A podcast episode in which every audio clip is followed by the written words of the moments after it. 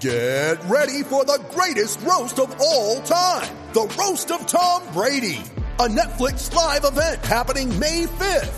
Hosted by Kevin Hart, the seven time world champion gets his cleats held to the fire by famous friends and frenemies on an unforgettable night where everything is fair game. Tune in on May 5th at 5 p.m. Pacific time for the Roast of Tom Brady, live only on Netflix. You ready? Showtime. On May 3rd, summer starts with The Fall Guy. Let's do it later. Let's drink a spicy margarita. Make some bad decisions. Yes.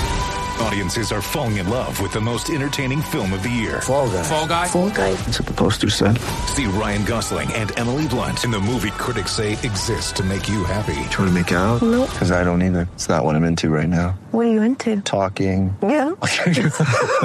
The Fall Guy. Only in theaters May 3rd. Rated PG-13. Hello, everyone. I am Pierce here, joined with my good pal Jimmy. What's going on, Jimmy? Hey, not much. Just uh, just staying safe, staying inside. Nothing uh, too exciting on my part. Social distancing? Oh yeah. Yeah, All right. we do so- nothing but respect women and social distance. Heck yeah. So before we get into anything, I think everyone knows by now. Um, unfortunately, we lost Colby Cave. Um, I'm not like a medical expert or anything, but uh, he was saying that the, he unfortunately passed on from a brain bleed, and like I just don't want to talk about like get into details or anything because it just it sucks, man. From what I heard, he was a hardworking ho- hockey player. He climbed up the ranks and climbed up the mountains to get to the uh, even to get to the HL. Like he worked his ass off, and he even got to the NHL as well. And it just sucks because it seemed like his career was taking off. And the part part that sucks most is I've also heard that he was a great human being and very nice. And I don't know if you guys read uh, his wife's post on Instagram. They just got married, and I don't cry much, but man, that made me bawl like a little baby. Like it was just so heartbreaking, but also touching in a way that even though um, he's gone, he'll always be with us. And unfortunate loss. And you know, it's it's never a good time to die, but like just the, with everything going on in the world, it's just like why, why now? You know, but we'll always have him in our minds, and we'll always remember him.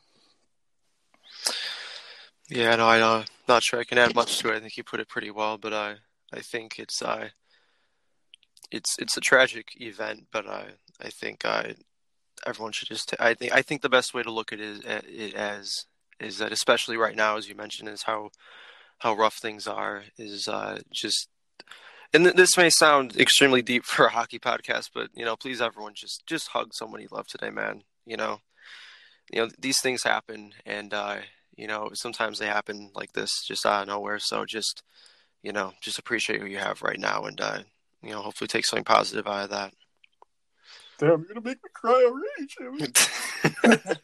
All right, so yeah, again, rest in peace, Colby Cave. Our thoughts and prayers are with uh, his his close ones, his family, his wife as well. Absolutely, yeah. And yeah, so I mean, it's kind of hard to transition from that, but uh, so in this podcast, we're gonna talk. We're gonna do a quick mock mock draft through one in fifteen.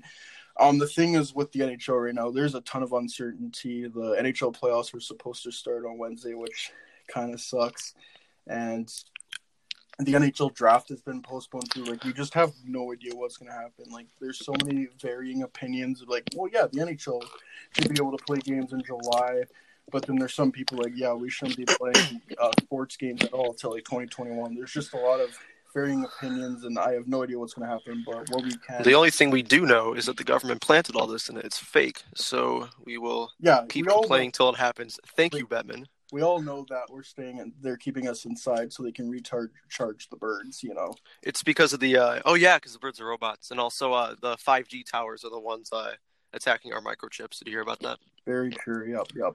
Anyways, Yeah. Speaking of 5G towers, let's get on to this mock draft.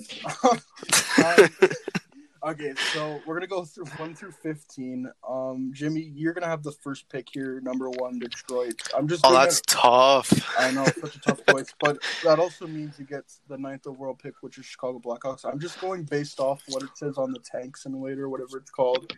I'm just going off of that. So if you're getting mad at me, uh, don't get mad at me. Get mad at them. Send them angry emails and all that stuff. So yeah, yes, please cyberbully people. Jimmy. Stuff. Yeah. especially right now in this time. That's exactly what people need. People Yeah, we need more at them. hate, more Yeah, stress. more hate. Absolutely. absolutely, yeah. So first pick, I know this is a really tough decision for you, Jimmy. You know, again, the world it's a hard place right now. I'm gonna stress you out even more. Who are you taking here first overall? Well, I could go with the Craig Button route. Uh, I could draft Tim Stutzel. I could draft. Uh, I know Lick Mysak is uh had a great year, so I'm not sure if I'm gonna take him, but I'm gonna go off the board and take uh, Alexi Lafreniere for the Detroit Red Wings. Huge shocker, but uh, yeah, that's my guy. Uh, that's uh, you know Steve Yzerman with those surprising picks. He goes once again and uh, takes Lafreniere. Yeah, but being serious though, that um, I saw. Uh, I don't know if you guys saw the Craig Button tweet, but he said it wouldn't surprise me if Steve Yzerman took Tim Stutzel first overall. But as good as Tim, Tim Stutzel, how good I think he's going to be, you absolutely should not take him over Alexi Lafreniere, especially if it's first overall. Even if it was second overall, and like Alexi Lafreniere is already off the board and they're picking second, yeah, definitely I would be okay with them taking Stutzel. He could potentially be the second best player in the cross. But the thing with Alexi Lafreniere, he's going to help you right now and for the future. I think Tim Stutzel might take a couple of years, a year or two to make the NHL, but Alexi Lafreniere, he's going to jump in right away and help that Detroit franchise for at least the next 15 years. So, and them going any different route at first overall, it's it's just stupid. But uh, yeah, onto the second overall pick, I have the Ottawa Senators, and there's been some debate with uh, Byfield Stutzel. And one thing Craig Bunn did say that I agreed with is Byfield, comparing Byfield and Stutzel is kind of like comparing Evgeny Malkin and Patrick Kane, which I think is so true. Evgeny Malkin, he's this big, rangy center who can skate, is incredibly skilled at all, whereas Patrick Kane is more silky smooth, more skating. And again, if you're picking at two, it's really a preference of who you rather have. Would you rather have of Evgeny Malkin or Patrick Kane? I personally, as even though I'm a Chicago Blackhawks fan, I personally have Malkin because when he's pissed off and he's going like he's almost incomparable. as good as Patrick Kane is, like you can't go wrong with picking the other two. But man, give me like the Malkin type of player. You know, I don't know if Byfield kind of has that like edge to him that Malkin does when he gets pissed off, but I'm still taking uh, Quinton Byfield at number two, which goes to the third overall pick, which is via San Jose, which means they acquired uh, that pick in uh, oh the Karlsson trade. So finally, something's going Ottawa way. They finally get a lottery pick in a trade as opposed to that was from the uh, Erik Karlsson trade. yes, it was. Oh man, yeah, yeah. I, see, that was such a seemed like such a bad trade at first, but uh, yeah, how's I the turntables? That's that's the thing with Ottawa, man. They had such a crappy year, but like everything just seems to be going their way. Like they had a relatively good year compared to what everyone thought they would be, but like now they're they're obviously didn't make the playoffs. They're not a good team at all, but like they have all these draft picks that they can use. Like they're looking bright for the future. The only reason like thing to be pessimistic about is are they going to keep these players that they draft? But again, that's another few years Yeah. down the line. And they That's also all did- Melnyk and uh, whatnot. yeah, and they also did sign Thomas Chabot to a long-term extension, so maybe they're more willing to do that. I don't know, but uh, who are you going to pick your third overall? I kind of got into the Stutzel uh, Byfield debate. Yeah. are you going to go Stutzel here? Or are you going to go someone else? Because I know. This Oh, yeah. Really like Easily there, yeah. I know. I think I just take Stutzel. You know, like if you can, like you said, if you can, I, and you know, I'm not saying that they're going to be these players, but if you can take two players, one that plays similar to Evgeny Malkin and can even be just anything close to him, and one that can emulate what Patrick Kane does. I mean, absolutely, you do that. They have very solid defense for their future, and you've got like the the second best center in the draft and the best winger in the draft. You take them back to back. Absolutely, I'm taking Tim Stutzel. hell yeah, Stutzel, and uh, think about this: um, first line Tkachuk, uh, Byfield, and Stutzel on that line because I think Stutzel will be. Oh my Stutzel. god, And then you that look at that's just defense. that's just fucking mean. Excuse me, know, that's they- mean. That's mean. I know, and they also have another first round pick from the Islanders, so they're going to be able to draft someone else as well. And this, Oh, you're kidding me. I didn't even- Yeah, oh my yeah, God. they have three first round picks. Like they're in position. completely forgot about that, yeah. pick, yeah, and they'll have Chabot and Brännström. Like they're they're set, man. They really are. It's just Jeez, honestly all it is. It's just a matter of signing them. It's a matter of time, and it's a matter of keeping things together. That's Yeah. all it is with this with this team. And I believe they have uh, decent goaltending prospects. I think it's Hogberg and Gustavsson. They're No, I like to be liked- good as well. Yeah, Hog okay, Hogberg was the one who played this year, correct? I feel like I'm I messing up so. I think he played the Blackhawks, if I'm not mistaken. I He was remember. fantastic this year. But I've heard, I've heard a team like the Senators. them. Yeah, I've heard good, good things about them. So yeah, Ottawa. It's been a crappy couple of years, especially since you were one goal away from the final. It seemed like everything was Ah, going against yeah. them, but like everything just seems to be coming together. You know, you got to be patient, and sometimes things come together. And even Eugene Mel- Melnyk play- paid the employees their employees during this whole situation, so maybe that's Oh, really? showing that he's changing. Yeah, he did. So maybe he'll be willing to pay Good. his uh, players as well, like his actual players. So Yeah, that would be nice. that's the third overall pick. On to the fourth overall pick. The Los Angeles Kings could go two ways here. I th- they have actually a lot of centers. They have really good center depth. Um, they got uh, they drafted Alex Turcotte last year. They have Rasmus Kupari. Um, they also Oh, have yeah. uh, Gabriel Vilardi, who thankfully, after it looked like he might not even get a shot at the NHL because of injuries, I think back injuries, I think it was, but he thankfully got in the lineup and showed some promise, and I really hope that he works out. He's one of those guys that I'm rooting for. But they have plenty of centers, and they could go one of two ways here. And I think that is Lucas Raymond or Jamie Drysdale. And Oh, as yeah. much as I love Lucas Raymond, man, you cannot pass up a potential Drew Doughty replacement. Um, I do think Drew Doughty is overpaid, overrated right now, but I would easily take him in a heartbeat on the Chicago Blackhawks. I think he'd be the best defenseman, and I see that there's a lot of similarities between them and Drysdale. Just Drysdale's confidence, his play with the puck, his skating, and kind of anchor the top pair. You know, just be that solid all, all around top pairing defenseman. You know, quarterback your power play kind of thing. I just see him being that uh, complete defenseman. And as much as I love Lucas Raymond, I think the LA Kings take him here. Uh, also, it would totally make sense to go with Raymond, just thinking Turcotte, Raymond, and all that. But God, this is I know. dirty.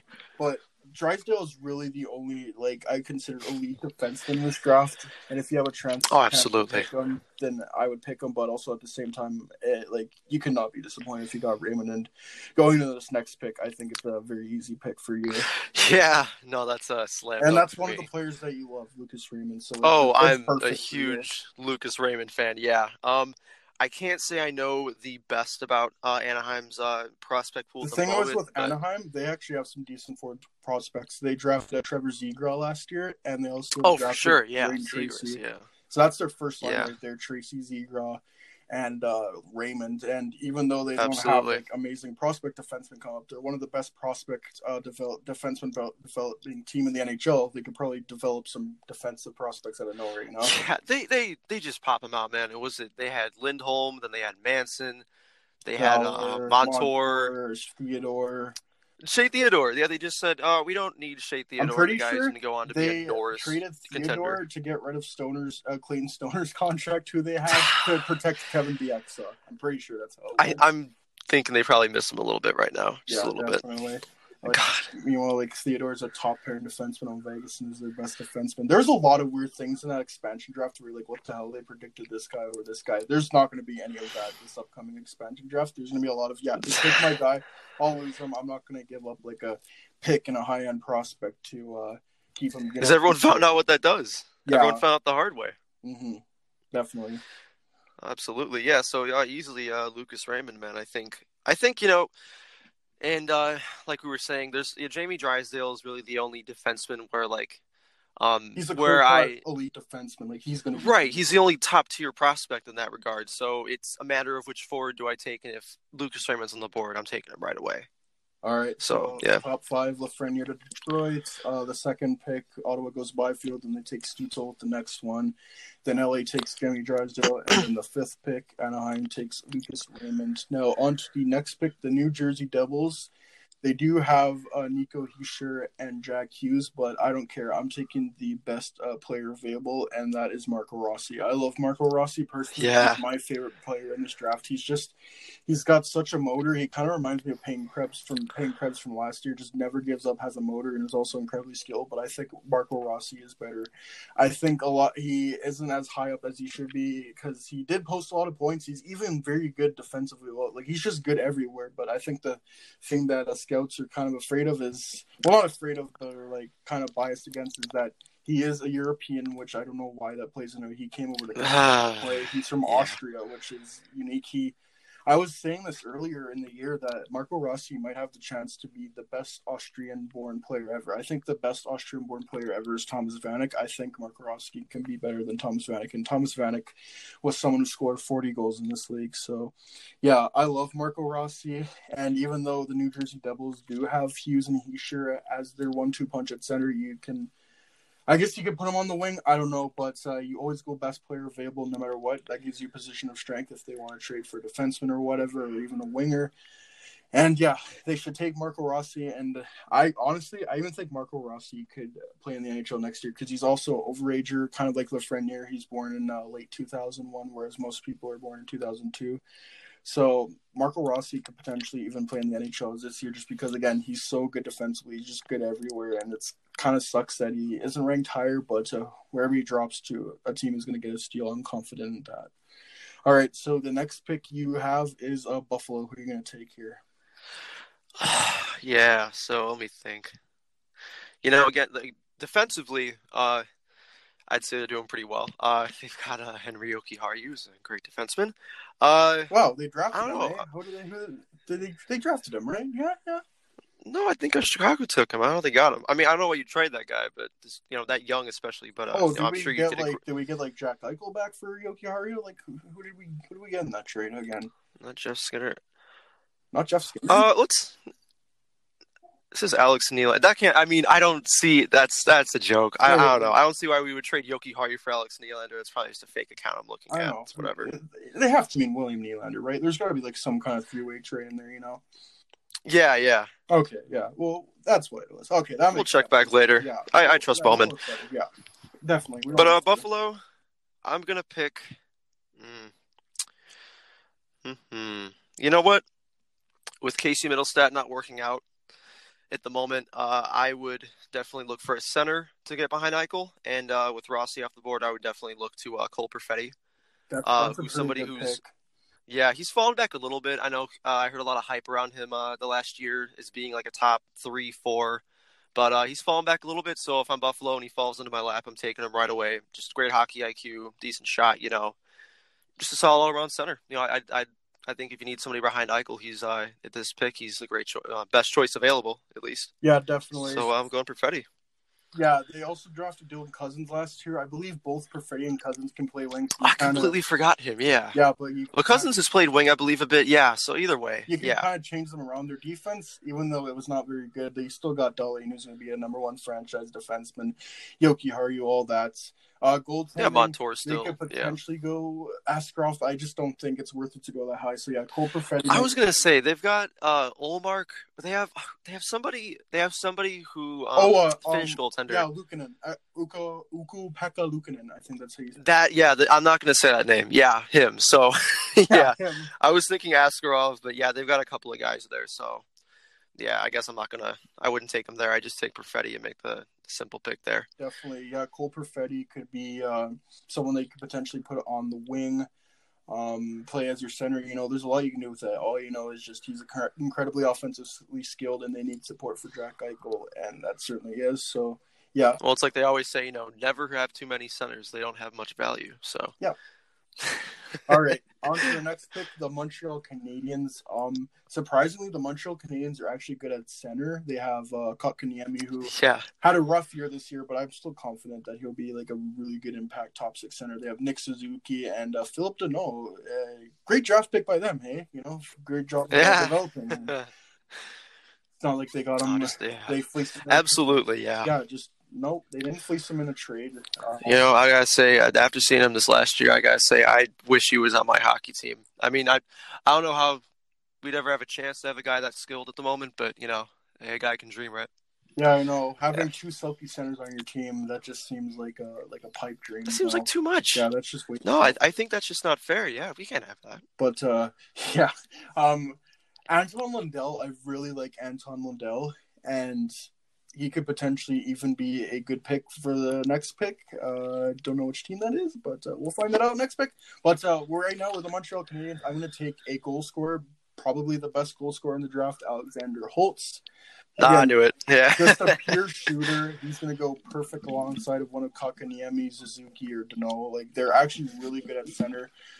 I Montreal could use a defenseman with Shea Weber not getting any younger, but uh, I don't think there's any elite defensemen. So Montreal, they, it's forever. It just seems like they've had problems scoring goals. They got Caufield, now you got Holtz, and your like top six is essentially set for the future right there. So yeah, I'm gonna go Alexander Holtz, and then the next pick, the Chicago Blackhawks. That's right, the Chicago Blackhawks. Jimmy, who are you gonna take? Are you gonna? favorite thing is you you say, gonna uh, go yeah. who's the next pick? Oh, yeah, yeah. Hold up, hold up. I got see. I was gonna do Holtz, but I knew, yeah, he fits in perfectly in Montreal, so I knew he wasn't gonna be there. Are you gonna go who I'm think you are, or are you gonna go off the board to someone else? Oh, this is a tough one. I'm actually gonna have to. I'm like looking through my list of prospects right now. This is a tough one. I'd have to really go off the board if I was gonna, you know, like there's not somebody where I'm looking at them. I'm like, yeah, I'm gonna take them. There's a I'm certain really someone when I them. mean off the board, and I'll, and if you don't pick them, I'll tell you after. I think I have a feeling a who you're talking about. very, Uh, a very certain someone, a very certain someone that plays a very certain position. yeah. Um, Are you picking number nine, uh, Chicago Blackhawks select Yaroslav Yeah, that's exactly what I'm. Yeah, thinking. SK. you know, I was uh I know I'm not a huge fan of Jack Quinn. Uh, you know, I've heard good things about him, but I I just don't know about taking him that high necessarily. If he's available in like the mid round, I take him. But yeah, Yeah, if he's like a fifth like 12 15, I'd like it if they trade down. Uh oh, what was his name? Uh Sanderson. Jake I, I like if they take he's him. not Oh man, yeah, I no like I like the kid. He's got you know a good game, but he's a guy he's who not I a want top to ten pick. pick. He's like a second pairing. Yeah, defenseman. You yeah. don't take a second pairing defenseman. Like I don't think there's much offensive upside. I think you could justify maybe taking like someone like Jeremy Poirier, who I really like a lot of offense. They're kind of like Sam Girard, but like I don't take like a kind of like defense. I don't think he's a defensive defenseman, but like he's kind of like a two way defensive, not as much offense, but he's like a solid second pairing guy. I would not take Right. top ten, but yeah, but absolutely. Then there's and then there's Anton Lindell, who's kind of the guy I would look at next. But you know, I mean, they got Strome, they got Dach, Toews. It's just not really going to fit in there. Personally, And I know I said you have enough cent- you can't have too many centers, but at the same time, you would have four four guys who would potentially be a second or first uh, uh first line center. So I think with uh, Crawford getting older, you know what, get a little uh, get a little risky here. I take Yaroslav Askarov. Personally, I would have gone Lindell just because you could trade someone like Strome for defensing like a top four defenseman like that. That that freaking uh, cap friendly thing when I saw Strome for Brody and I'm like that's that's perfect for both. Oh, my Like, God. I don't think it ever happened just because I don't. think That was the day I found out that Brodin is uh, hashtag, Hashtag actually good. I had good? no idea. yeah yeah. he- He's like I had no like- idea. He's like Hjalmarsson 2.0 basically. Like he's one of the best defenders. he's exactly what we need. That's exactly what why need right now. You want to know why he doesn't get any credit? Because he's in Minnesota. yeah, why would If he played in like Toronto, like he'd be worshipped. You know, even Chicago. Oh, absolutely. Oh my God. But uh, yeah, personally, I would have gone Lundell just because Lundell he is a bit older. Even though I'm like I tend to rank overage players lower. Also, take take in mind Lundell played in a men's league. He put up half a point per game in his first year, the same as Alexander Barkov did. And I think there's a lot of comparisons there. And this year he put up Fair, yeah. he put absolutely. up Wine and Kakko mem- uh, numbers, and both of those guys went second overall. Why is he not getting as much love as he should be?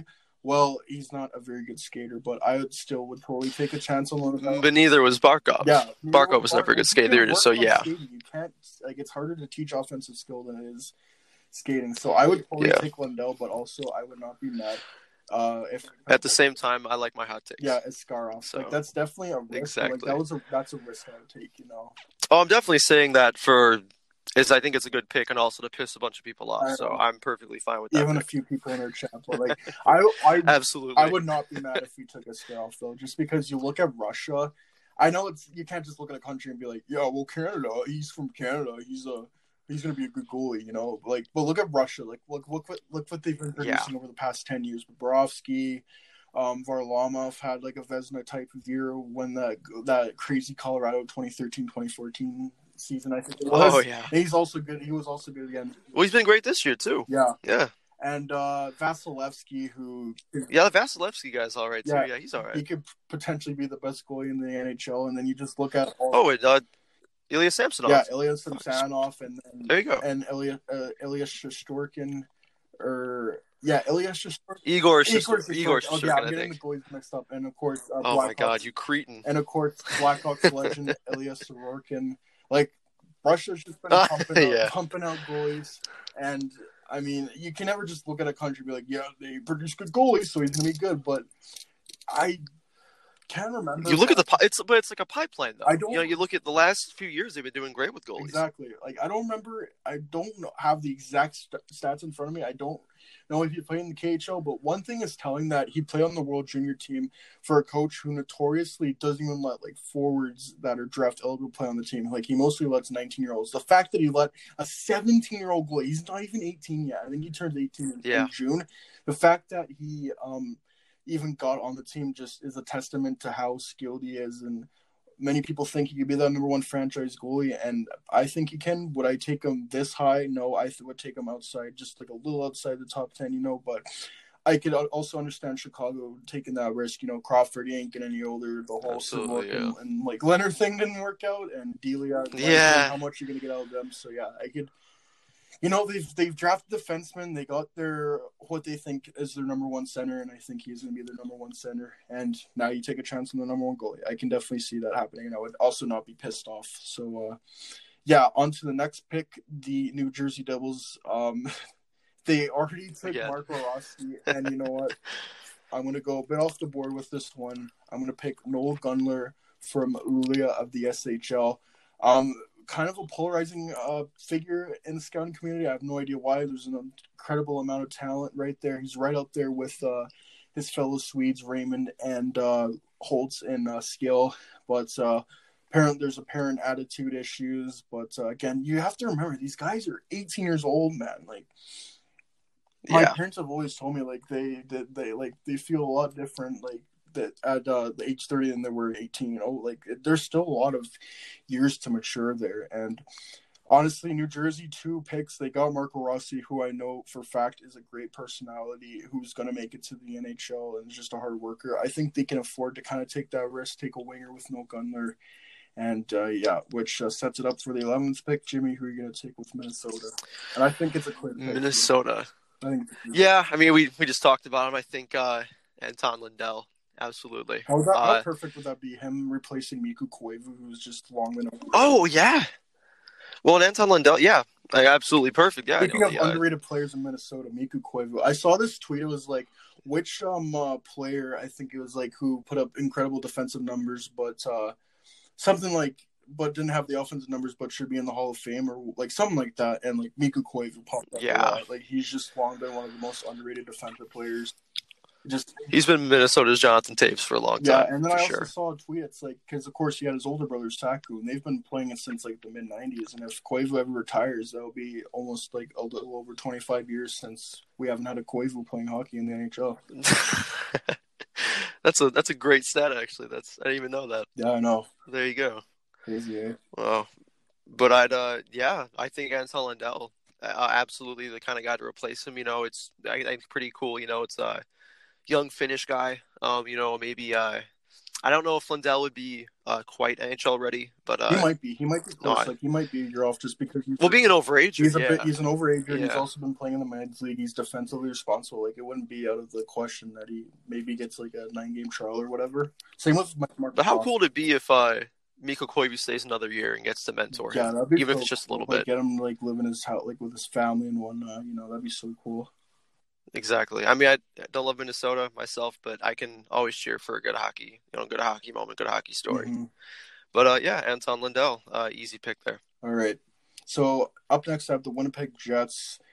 And when you think about the Winnipeg Jets, they have an amazing goalie who not only should win the Vezina, but should be nominated for Hart. They have great up- forwards up front, and somehow that defense has held up. But I think adding another defenseman to the lineup, to the prospect uh, pipeline, would not help. And I know a lot of people are thinking here, Jake, it's got to be Jake Sanderson. To which I say no. I pre- pre- previously. Screw your take. Yeah, I'm taking a hot take here, and I'm going to say they take Jeremy Poirier out of uh, St. John Sea Dogs out of the QMJHL. This is a bit of an off the board pick, but you know what? Sometimes you got to go a bit off the board. You know, you got to have some fun here.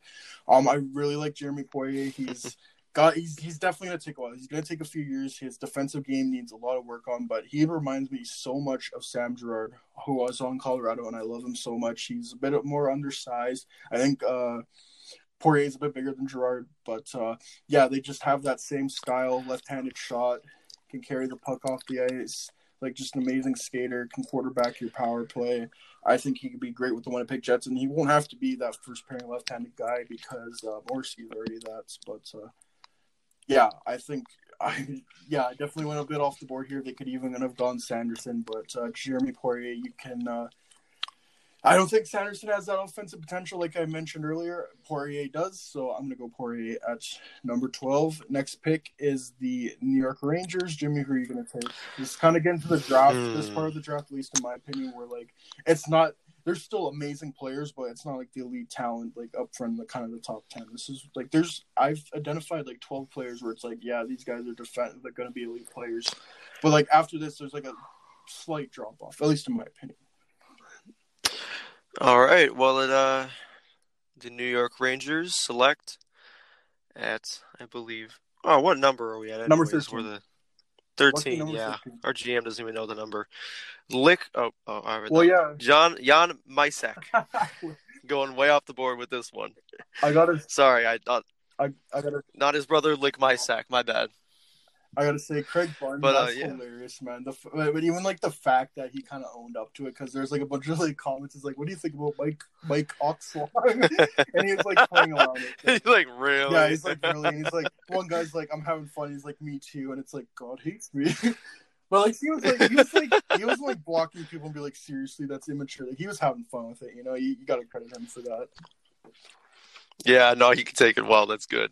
No, it was it was that was uh with how awful it's been uh quarantine and everything going on. That was a good laugh to yeah, have. definitely. But uh, yeah, no, number thirteen. I'm gonna go Jan And Mysak. for one Uh, reason, Misak is still getting like not enough attention, Isak, enough yeah. love, just because I don't know, because he was playing in Europe. Even though he came over to Hamilton, I think there's a lot of offensive potential there to be a impact top six forward. I don't know why he's not getting more love, but I absolutely think he should be in the top half of the first round. Good pick there. Yeah, I think um, I think I'm just gonna keep calling him Mysak. Mysak. But yeah, no, uh, I think it's Jan I think it's Mysak. like Mishak. I don't know, but you know what? If you want to call it Mysak, I, I think it's Mysak. It? I don't know. It sounds I great to me. was So yeah. Mishak, like because it's Czech or whatever. Oh no no no! I don't know what it is, but I know that I want to call him Mysak. Okay, well, yeah, So, definitely. That's his Name. I like Mishak because I always like those like different pronunciations. Mishak, even though it's an F. Oh, it, so, it sounds badass, Yeah. dude. And I'd love to have. Sounds like a I'd love to have. Uh, Mishak. oh no, Mr. Oh, no, Well, Whoa, Mr. whoa, Mishak. Mr. Bond. We meet again. exactly. Right. Yeah, no, I'd love to have a center depth that uh, goes Kakko Mysak. Oh, Be yeah. great. Well, winger depth. They're both wingers. All good. They have I just said Kakko. Yeah, They- they no, have- but I'd like to have they have Kakko to Mysak. Absolutely, Oh, yeah. and, all and day. it's for, like on pace for 50 goal scorer because Zibanejad and Panarin. You know, just Ranger They- like they have everything in New York. Like they have. I don't care what you think of. they have everything except for a coach, man. That's the problem. But uh, yeah, on to the next pick. The Florida Panthers is kind of a tough one. I'm actually not sure who to pick here, so I'm gonna go to Russia, and I'm gonna pick Rodion Amirov. He Oh. played in the KHL, which is Oh. almost impossible to do, especially at that age. He was an overager. I think he was an October 2001 birthday, but this fact that he even got to play in the KHL just shows that he's a good uh, two-way forward, very competitive, and yeah, um, Florida has not had any problems taking Russians. They took a Grigory Denisenko, and I think they go back to Russia again and pick Rodion Amirov. And again, it's kind of starting to get to that point of the draft where it's like maybe you can start to go off the board with these players. So yeah, that's how I'm going with that number Yeah. 14. And the last pick, just because we want to, we don't want to be here all night and go like number 31 and whatever, and because things get all mixed up. I think what they did on Tank Simulator is they did it off of points percentage because when I checked, Columbus was in a playoff spot. And uh, I think they're doing a points percentage because Columbus had a lot more games played, but in this they're in the lottery. So I'm, I'm, I'm assuming that's what they did. But uh, yeah, who are you going to Yeah. take here with the last pick of the lottery picks? I'm gonna be uh, a little boys club here. This one goes out to uh, Spencer Lone. Uh, at number 15, Columbus selects uh, Brendan Brisson. I hope I said that right. Oh, you're going way off. Uh, Damn. Yeah, I have absolutely no like defense of this pick except that I just want to. I don't know. Good for you. You know, you know that this one's for you, Spencer. Uh, he's a pretty good kid, really good two way center. Um, I think that he would uh definitely, if they actually end up getting this guy in the draft, he would definitely slot in really well behind uh, uh Pierre Luc Dubois, and uh, who knows, maybe that happens. Yeah, I was I I, was thinking you're going like Jake Sanderson, but you know what? Whatever. We got a Oh no, we got a nice couple of the board picks, nice. But you also have to take this in. Like we have no idea what the order is. We're just doing this for fun. If somehow people are taking this seriously, Exactly. but yeah, someone's gonna be in my DMs. How would you take Brendan Brisson at number fifteen? You I imbecile! do not I know can't wait for much that. as a draft. Like when when I'm like I'm in this mock draft chat right now, and I'm like. I know nothing compared to any of these guys. These guys got like stats and like charts of it. I'm like, yeah, uh, you guys are like light years ahead of me. So, yeah, that's what I Our replies, our mentions are going to be Uh-huh. destroyed. We're done. We have so many people listening to this podcast. We're done. We're going to disappoint so many people. But as you said, we need we need negativity in our life right now. There's just too much good things going on. So you know what? Let's exactly. You have to like, you got, you know, you have to have the bad to appreciate Yeah. the good. You know, and it's been such a great last two months. You know what? You got to, you know what? You got to have these Yeah. times sometimes. You know, yin and, yin and yang, good and bad. exactly. bad You got to and balance it out a bit. Ah. Hey, well, uh, I think that'll be on to the uh extensions, or you want to talk about good. free yeah, agents contract here? extension, and then we'll talk about uh, free agency. UFA. So all right. we're gonna go through the extensions that uh, happened here. I believe all these happened in April, and some of these even happened within the past couple days. So the first one here, Matthew Highmore, a one point five million dollar contract for two years for a seven hundred twenty five thousand dollar average. What do you think about that? Uh, you know, I've I've been a fan of Highmore since they uh, signed the guy undrafted. Um, you know, it's he's in a place where it's hard to judge because I think he's about twenty. Is he 23, 24 ish? Yeah, I think I he's believe. twenty four. Yeah, so he's in a spot where you sort of you kind of know what you have out of him, but you know, there's always players that take that late step in their career. You know, maybe like 25 ish. You know, it happens. So you know, it's it's harmless. You know, I mean, might as well. Uh, I don't think they have you know too many players uh really at the moment uh really challenging it forward. So you know, you have him next year. You have a piece. You know, it's it doesn't hurt. He seems to play well in the penalty kill, or I don't know. He isn't. No, it's I'm thinking of the camp. My bad. But uh, you know, he's he's done well in his role. You know, he's been all right. But uh, it, it's fine. You know, it doesn't offend me. You know, uh, nothing too excited about. But uh, yeah, he's nice to have around. You know, it's a piece. Yeah, it's definitely a low risk move. He's definitely going to be like a fourth liner again. Brings good energy. I don't think he's going to be like anything special, but you know that's all right. You need those role players and for cheap as well, than uh as opposed to going to free agency and spending uh, a four-year, twelve million dollar contract on J. Beagle, Vancouver. So uh, yeah, you can't uh, you can't be mad at this. Like it's it's it's so low risk. It's basically What's wrong with paying? What's wrong with paying Antoine Roussel multiple million dollars? The I don't see with anything wrong Anton with that. Roussel, he's hashtag actually good, but Vancouver Canucks manages management definitely didn't like look into his advanced stats or whatever. Oh, that's the best part. Yeah, I should say. Was it Tim Schaller? I think his uh, contract comes up. He got traded to the Kings, but uh, that was a oh, that was a fantastic contract. And of course, don't forget. Jay Beagle, Capitals Cup winning legend. ECHL, AHL, and NHL. the only player, Cup winner, the only hockey champion. player ever to do that. By the way, What he's such a great guy, man. I mean, honestly, this is so it's like off course, but Jay Beagle's just a yeah, great good guy. Good for him that he got that It's like- contract. good for him, man. Like he deserves it. Yeah, yeah. I laugh at Jim Benning, but yeah, good for Yeah. him. Absolutely. All right, next signing Kevin Lankinen, one point six mil for two years for an eight hundred thousand dollar average. And here's where we get on to the signings that are. It's the future of the Blackhawks. So the signing here we have is Evan Barratt, two point six one million dollars for three years for eight hundred seventy thousand dollar average. And Evan Barratt, he was point per game in the NCAA. I believe it was his third, third or fourth season, one of those. I, I, I don't Uh, have th- no, third year. It would be his Okay, third yeah, year. Yeah. third year. I don't have the numbers in front of me. I'm kind of just going off. Even though I have a lot of notes, I I don't have you. that prepared. But yeah, I know for a fact he's over point per game. He's incredibly skilled. He has a lacrosse goal that I'll try to link to. He's incredibly skilled, and you look at him and say, "Whoa, he's so young. He's incredibly skilled. Why isn't he not getting more hype?" Well, Same thing as Anton Lundell, not a very good skater. And again, skating's a thing that you can work on. That pure offensive skill that Evan Barratt has, you cannot teach, especially a freaking uh, lacrosse school. And You know who's not the best skater? Alex DeBrincat. no, he's not a very good skater. Either is Dylan Strome. They're pretty skilled. Yeah, I'd say they're doing pretty all right. So yeah, I I completely I agree with you on just that. like look past their obvious skill. Yeah, no, he's not the greatest of skaters. Though he's never gonna make a man. Like, come on, you can work on skating. Like that pure skill, it's so hard to work on. And Evan Barratt, he could potentially be someone who can play in the middle six for like a long time. I think. Yeah, no, he's. I, I have to put my two cents on him because I'm a huge, huge Evan Barratt fan. I I think that he, and this is no offense to Andrew Shaw, I love the guy, but he's kind of like Andrew Shaw with a little more skill and less boneheaded penalties. Um, I, I don't know. I think he's he's the perfect energy guy. You know, he's the perfect new age energy guy. Yeah, maybe not the best skater, but you know, again, you can work on it. But he just he's he's the kind of guy where you I'd I'd probably keep him at you know like a third line center. You know, maybe move up to, to second in a pinch. But he's the kind of guy though. Besides that, you could throw him anywhere in the lineup if you want. He plays wing as well. You can put him on your top line, maybe. You know, Very versatile. put him with Toews or Dach. Yeah, like he, he's just he's just that kind of player that you need. You know, if you're looking for a championship, you need those depth players who can you know make an impact in you know different areas of the ice, and he's that kind of guy. Yeah.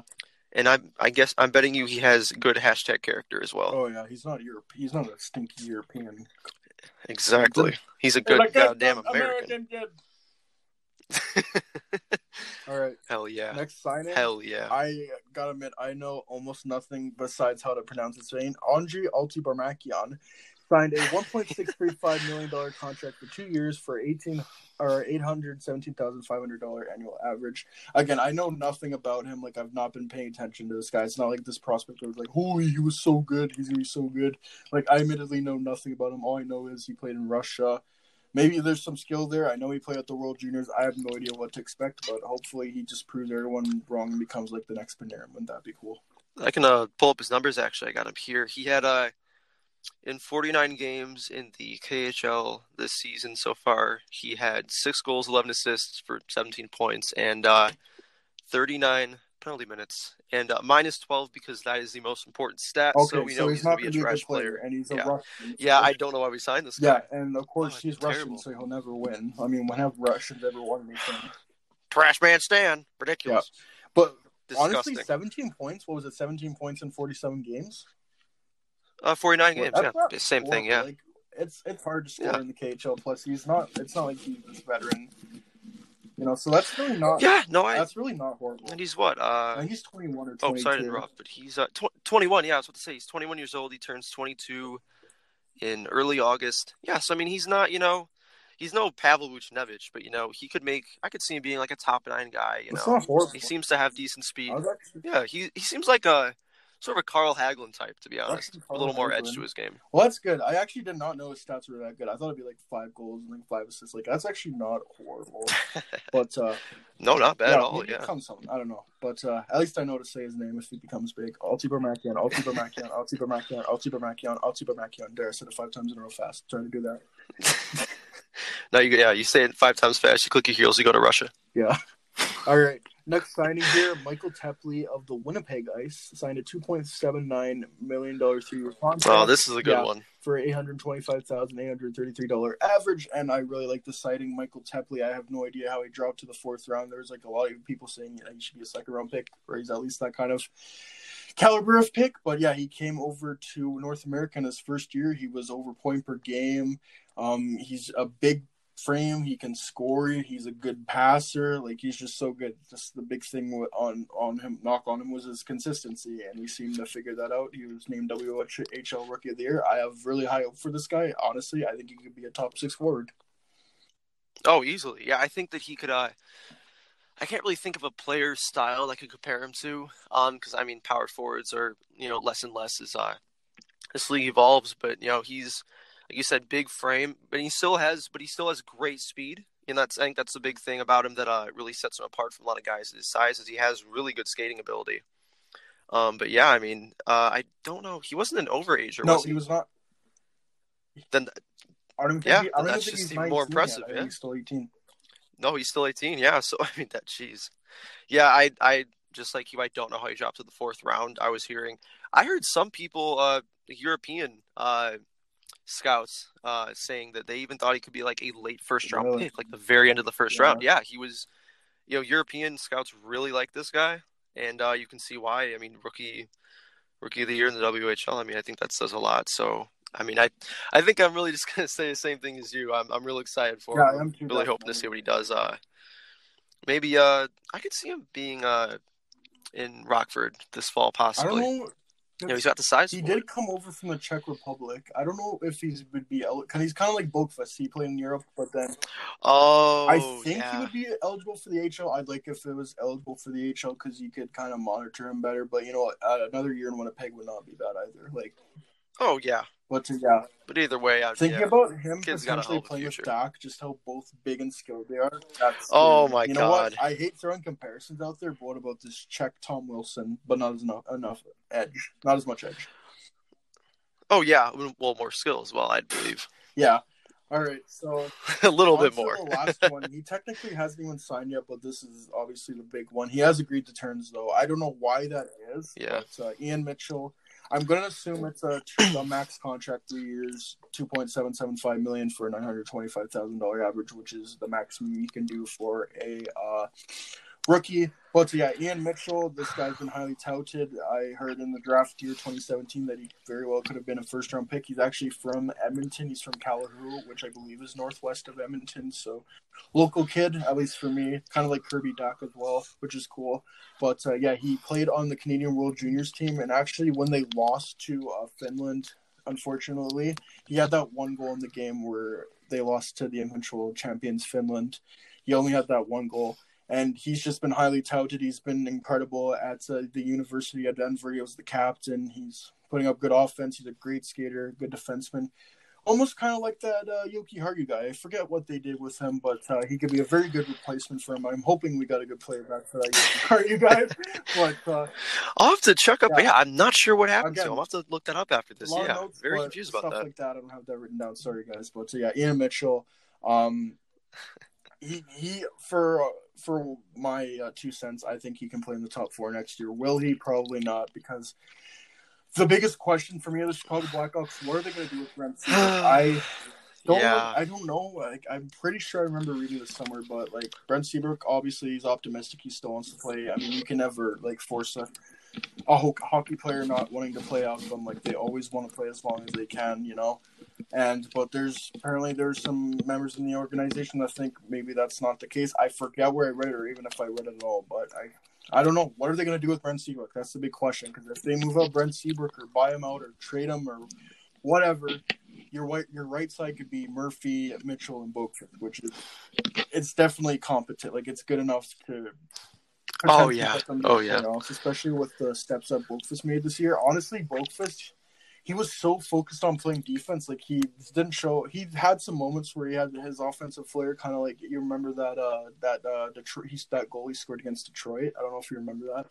Oh no, no, no, no! I remember that But very he well. was That was so- that one is uh, so- pasted in the back Yeah, of my he brain. was so focused on playing defense that he actually got better at it, and that's also a big consideration considering that there were some players I thought he would, or uh, some like scouts that were saying he would never even make the NHL because he couldn't play defense. But the fact he even got to the NHL and was playing like holding his own, I think that speaks to like how much he commit to uh, playing defense and. I even saw like a comparison saying, "Oh, Quinn Hughes, he's way better than Adam Boqvist. They're drafted the same year." Well, you have to take in consideration that Quinn Hughes is almost a four year older than Adam Boqvist, and especially at that time, it's a huge difference. And Adam Boqvist, I, I honestly, I do think Quinn Hughes is better than Adam Boqvist as well. But Adam Boqvist, I Oh, yeah. he's going to be like a really good top two defenseman. And if he's and if he's Oh, even yeah. half of what Erik Karlsson is, which has always been the comparison, then that's like a fat W. But uh, anyways, yeah. Oh Just yeah, looking at our, Big our dubs, right boys. side going forward, if we even if we get rid of Seabrook, like Murphy, he's on a nice contract. I honestly now think he's more one of the more underrated defensemen in the NHL, and honestly, I think he's the best Chicago Blackhawks defenseman. oh for Yeah. sure. The thing is with the Blackhawks, they gotta find out what they're doing with their defense because there's just so many pieces to it, and like not very good pieces. Like Calvin DeHaan, it sucks that he couldn't work out. I think he's gonna be a good. Yeah.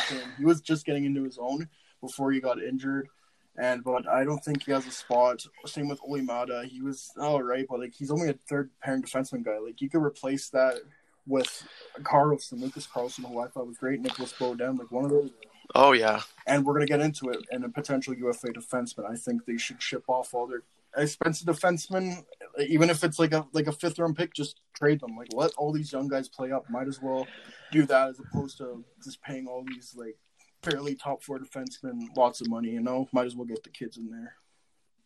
oh yeah. So uh, yeah, I, that's it for the contract extensions, and I kind of brought this up, uh, UFA defenseman. We'll get into that, but first I want to get into UFA goalies because I was listening to the uh, the uh, NBC Blackhawks Talk podcast, and we're actually going to be doing a podcast with one of the guests, Charlie Roumeliotis, next week. So uh, stay tuned for that; it's going to be a lot of fun.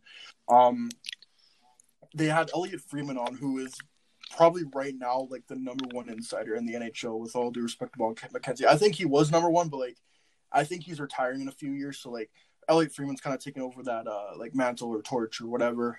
And yeah, anything Elliotte Friedman says, you know, it's for fact true because he has like he's so respected. He has all these inside sources and whatever.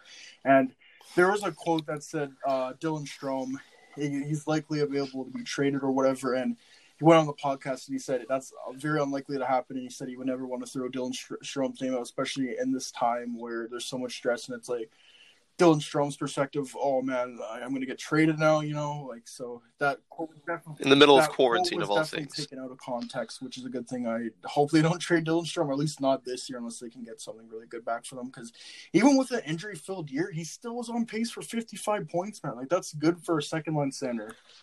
And Yeah. yeah, so another thing they brought up was um, goaltending. Now, personally, I think Corey Crawford is going to re-sign because Corey Crawford, he was drafted in 2003. That was 17 years ago almost. Oh my goodness. Oh. That's so long ago. You could have a kid born that year is driving now. That's how long. you know, my little brother is that old and driving. Yeah, that's Yeah, that's an Um, insane way to think yeah, about he's that. He's been here forever. He played in Rockford. He came up. He's won two Stanley Cups. He's always had it. I think the, my favorite thing about Corey Crawford is he always had an answer. The last little bit, there's been like replays of Chicago games. And I've been thinking about it. And like Crawford, there was just so many times where he was criticized. I always think of Game Four in Boston of the Stanley Cup Final, where even though they won that game, there's still criticism to- towards towards Crawford and his glove hand. He couldn't save a shot. And the next two games, only three goals. And in the cup clinching game, he was huge. He made so many key saves that kept him in that game. That set up that obviously that crazy comeback.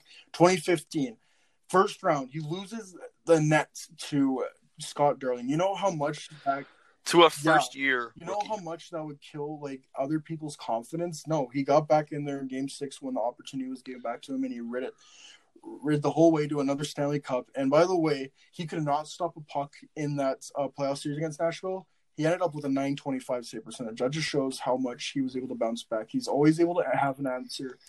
And I, I, and for that reason, I just think Corey Crawford. I honestly think he's going to stay here. I think he's going to take less money and less term, but let's just say that doesn't happen. What could the potential options could there be? So we look at the UFA goalies. It's actually not a bad class. Now, I think you should never invest long term in goaltending, especially like you look at last year, Sergei Bobrovsky, because the position is still volatile. Just like look at Columbus as well. They let go of Bobrovsky, and like both Korpisalo and Merzlikins, Elvis, they're making like I think combined less than like two million dollars. Like they're both on minor league contracts, if I'm not mistaken. So it's just such a volatile position. You cannot invest long term, and it's going to be interesting this year because Braden Holtby is on the free agent market, and he has not been good this for the last couple a few years. Like even the year they won the cup, like he lost his job and he had to gain it back from Philip Grubauer. Like if he if he doesn't win that cup, how much more scrutiny is he getting from Capitals fans?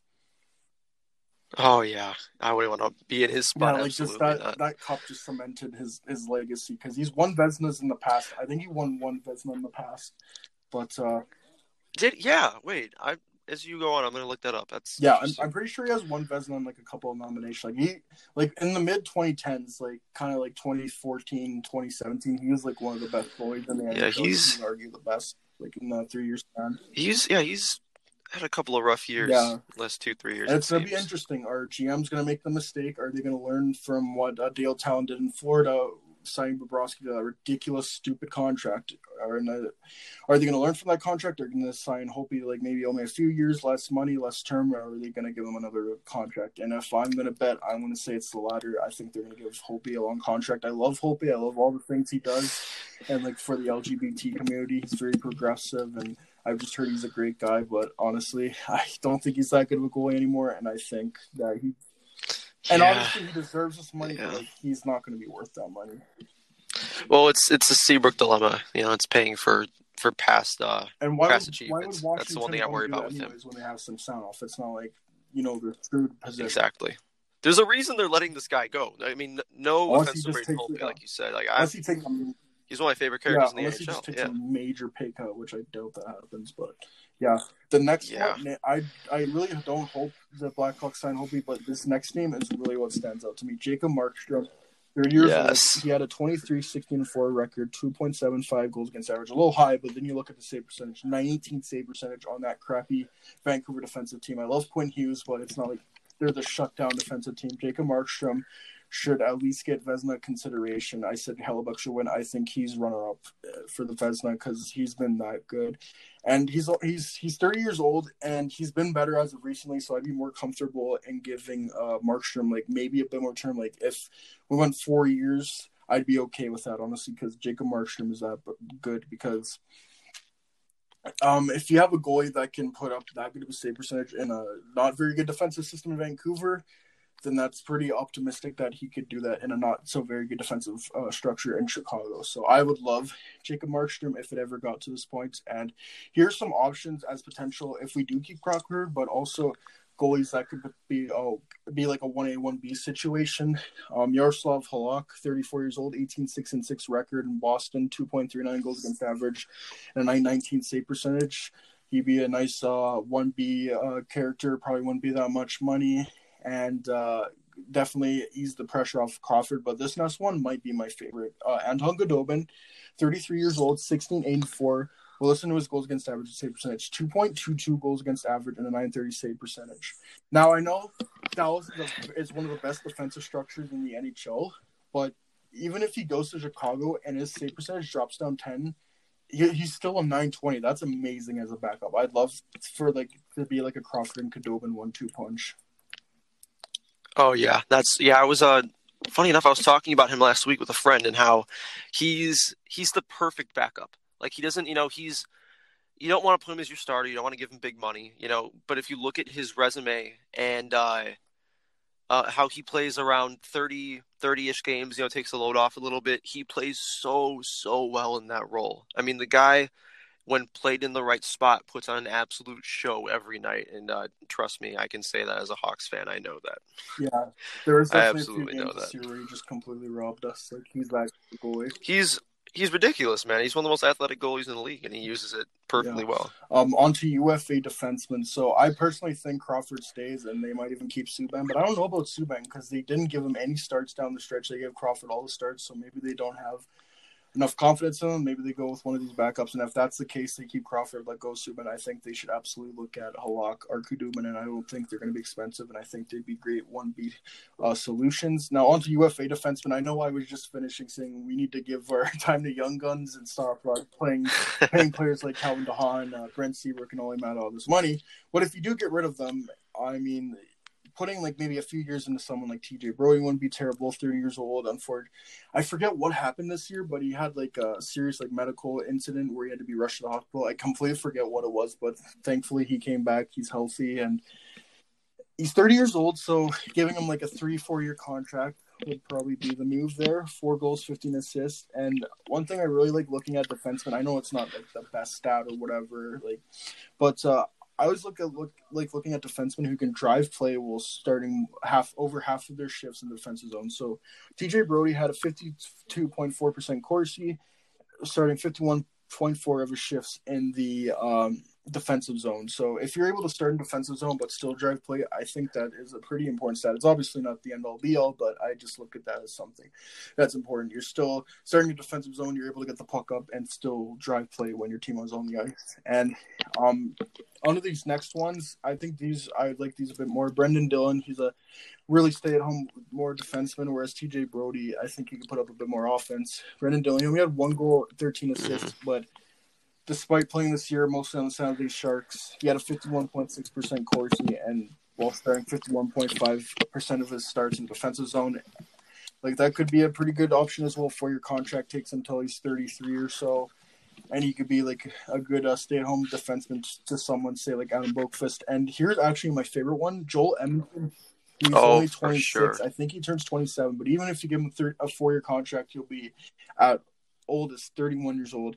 He had seven goals, 13 assists. He had a 50.8% Corsi while starting 55% of his starts in the defensive. That's So, just ridiculous, Joel man. Edmundson, he's young. He can even put up a bit of offense. And he still drives play. I would love that just because he's just getting he's still getting better. Like he's been getting more minutes, he's getting better. He can put up offense, he's very good defensively. And I think he'd be perfect in a second pairing role with say like Boqvist or you can just put Murphy there and just go Yeah. full out all sh- shut down defenseman. So if we were gonna go for a UFA defenseman and if we were somehow to clear those other defensemen, I would totally get Joel Edmundson. That's like that's the move there. Oh, absolutely. I think like I mean I I didn't know his uh he was so solid defensively. I didn't know he had so much uh so much offense this year. I mean, so I think far and away if I'm uh if I could pick any defenseman, you know, for a second pairing at a you know under five mil, he by far I want Joel Edmundson next to uh Boqvist or Murphy or Yeah, Mitchell even. I know there is guys like Alex Pietrangelo out there, but Pietrangelo everyone signed Chicago because he's in St. Louis. There's also Tyson Barrie, Torey Krug, but two of those guys are right-handed. I Torey Krug would definitely be nice, but I just unfortunately I don't see that happening. Although that would be so nice. To Yeah. Torey Krug. I love Torey Krug too. He's one of the best offensive defensemen in the league. But at the same time, we already have like defensemen like Boqvist that are just offensive. Like you know, you want to get people like Joel Edmundson in there that still that are solid defensively, but also can still kind of like move the puck up the ice and drive play as well and contribute to uh, Exactly. a decent amount offensively. And but also not investing as much term and money as well. Like I think Joel Edmundson's the move, and I'm gonna try to bang that drum until whenever free agent, until whenever free agent happens, whenever that happens. We'll Yeah, make it definitely. happen, buddy. Joel We'll make it happen. Hell yeah! All right, so now on to the last thing: UFA forwards. I don't think the Chicago Blackhawks need forwards as much as uh, like they do as defense or even goaltending. But uh, here's some four players that uh, I looked at that are UFAs. Erik Haula, 29 years old, 12 goals, 12 assists, 50.3% Corsi, while starting 50.8 of his uh, shifts in the defensive zone. So Erik Haula is incredibly fast. He once scored 29 goals in that uh, year that uh, Vegas made it to the Cup Finals. So he only had uh, 24 points in 48 games this year, which is on pace for about his 41 points in a full season. So if you can get this guy to play in your middle six, kind of as a penalty kill specialist, because he's so fast, but also put up a decent amount of numbers, that honestly could be a uh, a pretty good signing for the Chicago Blackhawks. I'd love to have Haula. He can also play center and wing. Like he's just very versatile. Yeah, no, um, I think I've actually been a huge fan of Haula, um, ever since he played on Minnesota, and he uh, kind of broke out in the uh, 2014 uh series Yeah, he against was us. really he good. was uh, he great in that. I think it was Game Six where he just like blew past everyone. Like he's incredibly fast. Yeah, oh, he's fantastic that series, man. He was so good, and then he sort of broke out from there. Um, so yeah, no, I I, I really like Haula. I don't know he does he play does he play wing at all? I no, know he no, he center. can play both. He can left wing center. he can Okay, so then in that case, yeah, if they can get him, his stock his stock definitely fell yeah, off he got a bit. traded to Florida. So uh, this his, season. uh, that's another thing I didn't bring up. So maybe his stock's a bit lower. Maybe you can get him to a, a cheaper contract, less term. That would be ideal, I think. Yeah, I would. Yeah, I would. Uh, I'd love to have Erik Haula on the Hawks. So, yeah, no, I mean, I'd I'd kill to have him in uh, like the middle six and you know top line a pinch. Absolutely, maybe like you know three by five, four by five, something like that. You know, the guy deserves the money, but if they can kind of get him at a cheaper price because of his season, go right ahead. He's the perfect guy for your middle six. All right, so the next player here is Craig Smith. He spent all his time in Nashville. Again, I don't know if he'd want to come to Chicago. I don't know if like a lot of players are like, yeah, I can't play for the rival or whatever. I don't know if that's the thing. But uh, looking at Craig Smith, 18 goals, 13 assists, and a 55.4 Corsi percent rating. Now he's not someone like all the players that I have on my forwards list are players that could be in defensive zone. This guy is just purely offense. I don't think he's going to cost a ton of money, but he's always someone that you can put in the bank that he's going to score 20 to 25 goals. He's not going to like get like 30 or 40 goals, but you know what you're getting exactly in Craig Smith, middle six guy who's going to pot 20 to 25 goals. And yeah, and it's just, I've always seen him as like this uh, analytic starting because he just puts up very good possession stats. So yeah, getting another goal scorer, you can never have enough goal scorers, honestly. Oh yeah, I think we definitely could use uh, a little bit more of uh, possession driving on this team right now. You know, obviously, uh, I'm sure his numbers a little bit more uh, relative to Nashville, but they haven't had the Yeah, best year true. either. The So fact that he had that to see those numbers, yeah, actually, yeah, that's pretty that is- impressive. yeah, even so inconsistent So I- Nashville was. Oh my God, they they fell off the cliff this year. So yeah, I'd I'd take him uh, in a heartbeat. Love Craig Smith. He's just he, he's not exactly you know he's not Patrick Sharp, but he's that kind of guy. You know, not really the same player as Haula, but same idea where you just pop- you pop him in your middle six. You know, he can put up. You know, he, he he's good for twenty goals. You know, around twenty assists. But that's the kind of guy you need. You know, you need those uh, kind of middle six guys you can pop around. You know, Patrick Kane can toss him the puck thirty times a year. You know, give him a fat contract when he's done. Yeah, I'd, I'd love Craig Smith Yeah. For that's sure. the thing. Craig Smith is really the only guy that I've kind of like recommended. Like, yeah, he's going to be offense. Like the rest that I mentioned could be kind of used more in a defensive role. The next player, both these players are from Colorado. I have to save the best for last, obviously. But the first one, Matt Nieto. Yeah, you know Yes. exactly what I'm talking about. 27, so he's still fairly young. Eight goals, 13 assists for 21 points. That's not bad playing in a bottom six role. 51.9% Corsi and starting.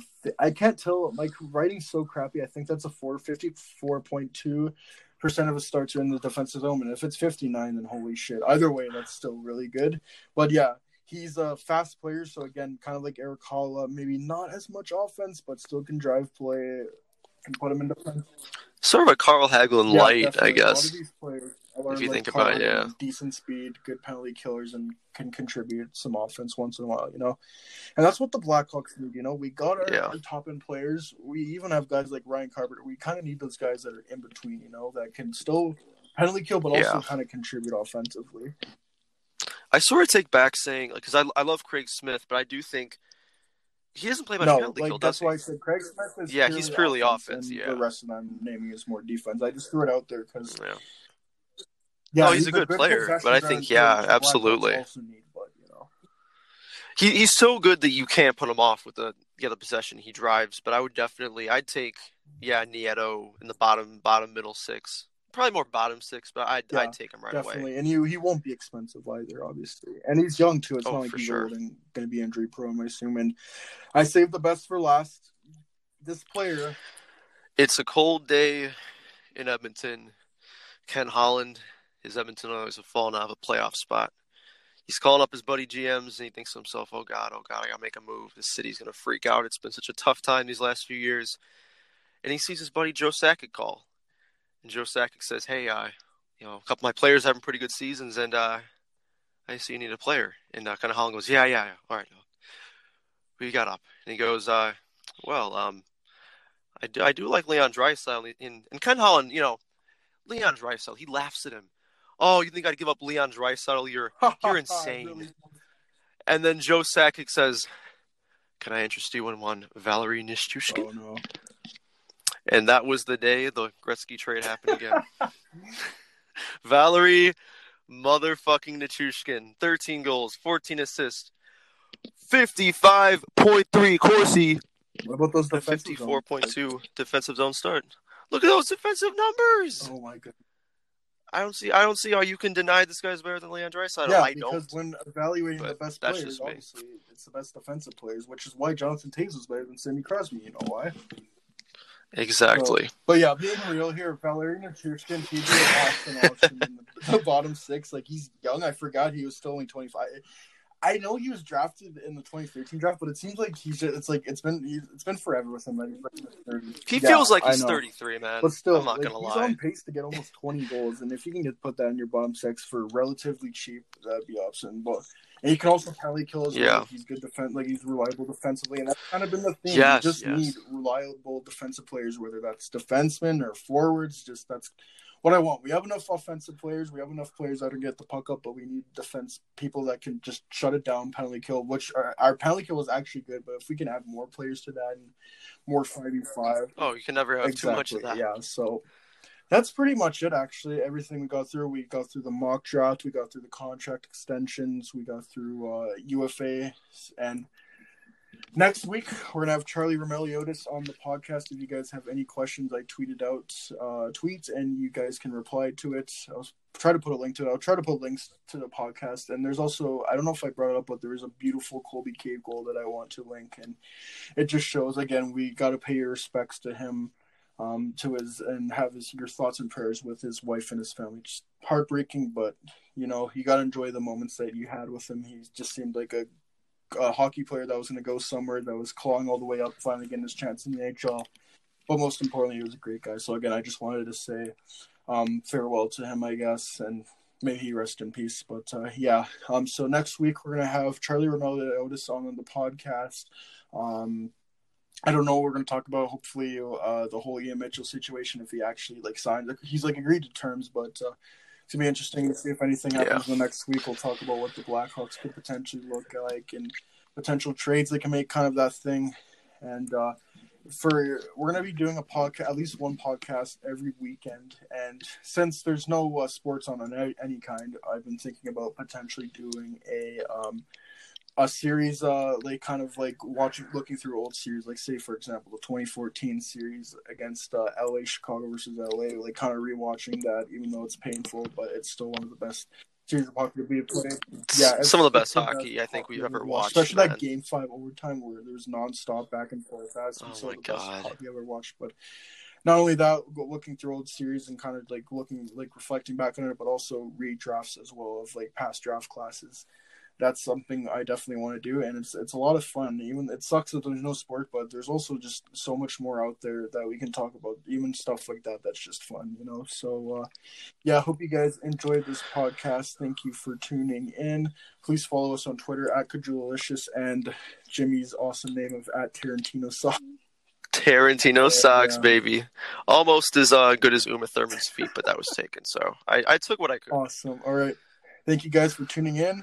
And uh, we'll talk to you guys next week when we have Charlie Roumeliotis on. Peace, everyone. Uh, Valiant Oh, yeah, by the baby. way,